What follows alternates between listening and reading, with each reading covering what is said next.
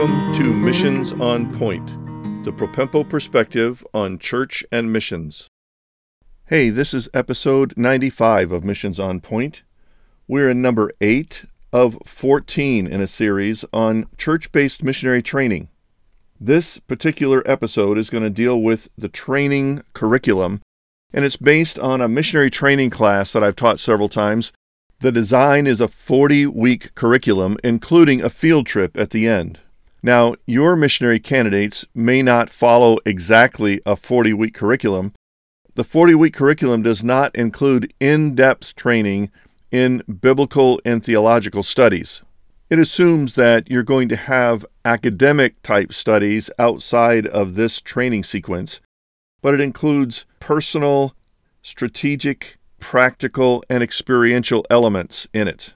So, some of the key segments in this one year semi formal training curriculum include spiritual, personal, academic, strategic, and practical concerns.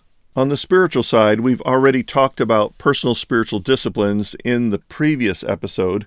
We also need to survey some biblical and theological basis for missions including the priority and exclusivity of the gospel and priority of evangelism in ministry overall.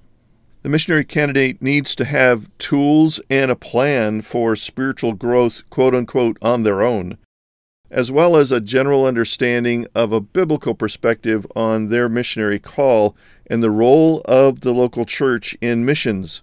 I find it helpful to do some biographical studies of what would be Old Testament missionaries and New Testament missionaries, including the character of missionaries, especially as it's set next to the character of leaders in the local church.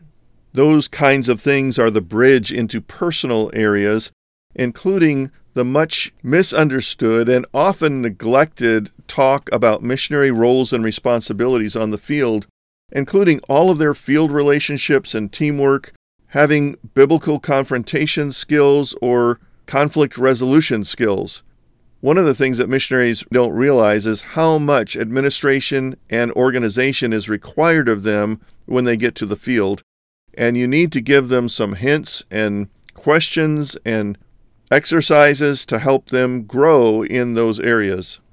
An understanding of teamwork and consensus and unity among a team that may be very diverse in their background and understanding is very significant. Within the academic content, apart from biblical and theological studies, are studies related to their target group, the host religion of that target group. So, whether it is Islam or Buddhism, atheism or humanism, Hinduism or animism, they need to dig deep into trying to understand the basis and the primary principles of those religions, some history and principles of missiology applied to that for culture and customs and adaptation. Certainly, they need to have some language learning skills and methodology. Perhaps delve into some studies of case studies for people groups that are similar to the one that they're targeting linguistic skills in particular and specific religion studies may be something that you have to outsource or you bring a specialist in for a significant amount of time to interact with your candidate on those things. Within the strategy or strategic area of the curriculum, the student needs to understand the church planting process. And you can go about this in a variety of different ways but certainly there's plenty of reading out there on the church planting process. But talking to real church planters, especially if you can find some that have done it on the field in a similar setting, is really a very positive thing to add to the curriculum. They need to understand discipleship and leadership training methods and indigenous principles. Those things aren't acquired just by reading and classroom work. By the time they're done with this segment, your candidate ought to be able to understand and articulate something of the history of the people group and their religion from its origin to the present. And they should be able to compare and contrast some of the beliefs and cultural understandings that are framed by those beliefs of the people group which they're targeting. When we get into the practical side, I've broken it down into three significant sub areas. One is exposure, the second one is experience or internship, and the third one is miscellaneous skill development that is particular to the missionary's work. Within exposure, they need to be exposed to the variety of ministries of the church. So, all the way from the nursery to, say, elder care and nursing home ministry and visitation in the hospital, they need to have a sampling of exposure to all the different types of ministries and the principles or the whys and wherefores of how we do ministries to these affinity groups. They also need practical exposure to cross cultural ministries. Some of that can be local. Most places in the United States are within reach of cross cultural communities of one sort or another where they can observe and they can see some of the differences and opportunities in different cross cultural settings, then they ought to have some practical exposure to church planting. Surely there is a church plant that has some like mindedness to your church that you could loan them to for a few weeks to talk to the church plant team and see how things are done there. There's so much available online now in terms of videos and blogs and workshops how to's that they should be able to find some good curriculum items to give them exposure to church planting online. The second significant area within the practical part is experience or internship. And this is actually getting their hands dirty doing some of those ministries of the church and cross cultural ministries and church planting. So it's the same lineup of things, but now it's actually getting involved in it not just being exposed to it.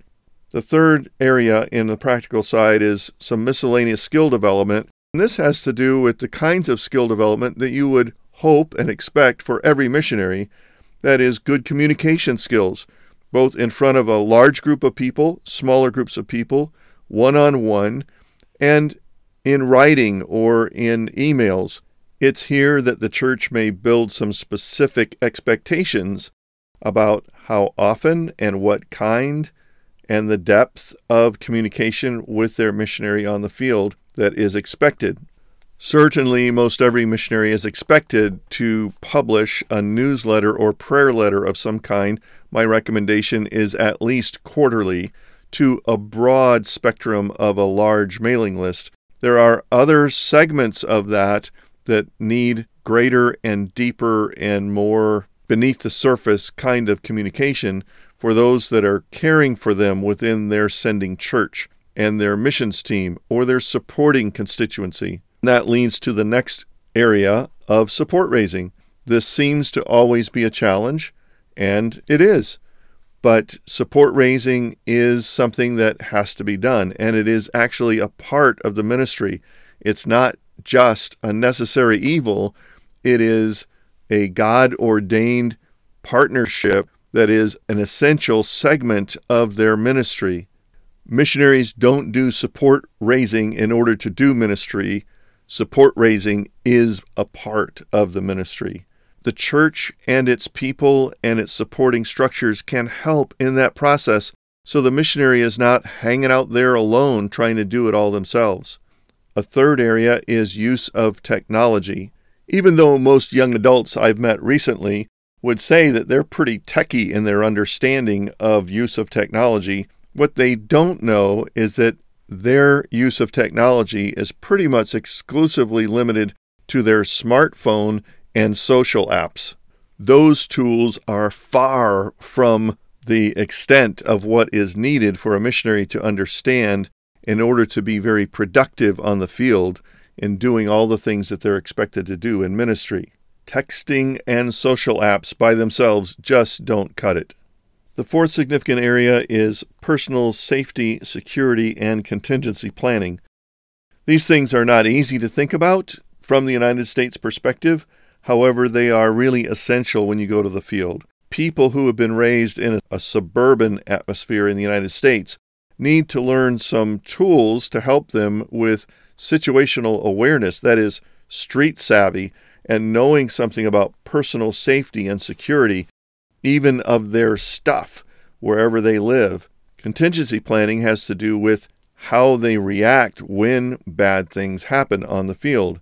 Maybe they're robbed, maybe they're mugged, maybe they are confronted with an unusual situation of politics or rioting or social upheaval in a way where they have to actually leave their place in order to be safe. And then where do they go and what do they do?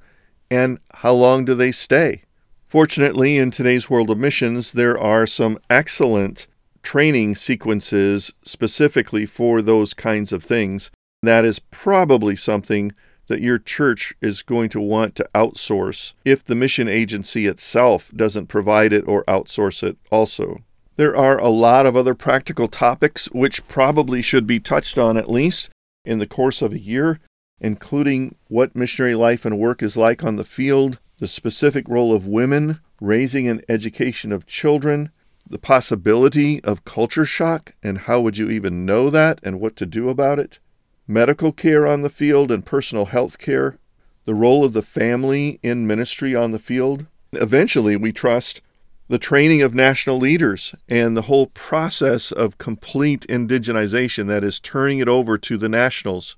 This course of study, whether it is the outline that I've just given you or some other outline that you come up with or you borrow from some other church, usually includes a lot of reading and reflection. So there are a number of books, between 25 and 30 on my list for this one year course. That's a pretty rapid pace of digestion of new material and reading that has to be done. Last but not least is the field trip. Someone has to plan this thing pretty far in advance in order to make it all work.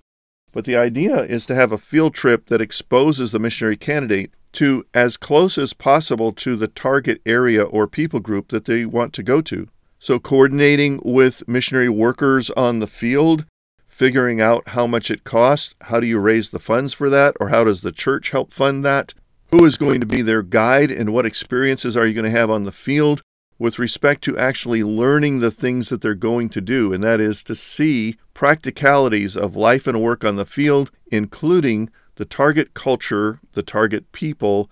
What are some of the impediments or oppositions to the gospel that may exist there? Anything that they can do on that field trip that adds a three dimensional aspect to their training and exposure and experience thus far is going to be a great asset to confirming their call and their direction for the future. As you can tell, this little summary is just the tip of the iceberg of ideas for you to implement in church based training for your missionary candidate. In the next few episodes of this series, we're going to talk about some additional preparation, but also some key factors in the missionary's heart as they prepare to go. The last few episodes of this series are going to deal with shepherding on the field and some additional field based accountability and focus, as well as the partnership agreement between the church and the mission sending agency. So I hope you'll stick with us.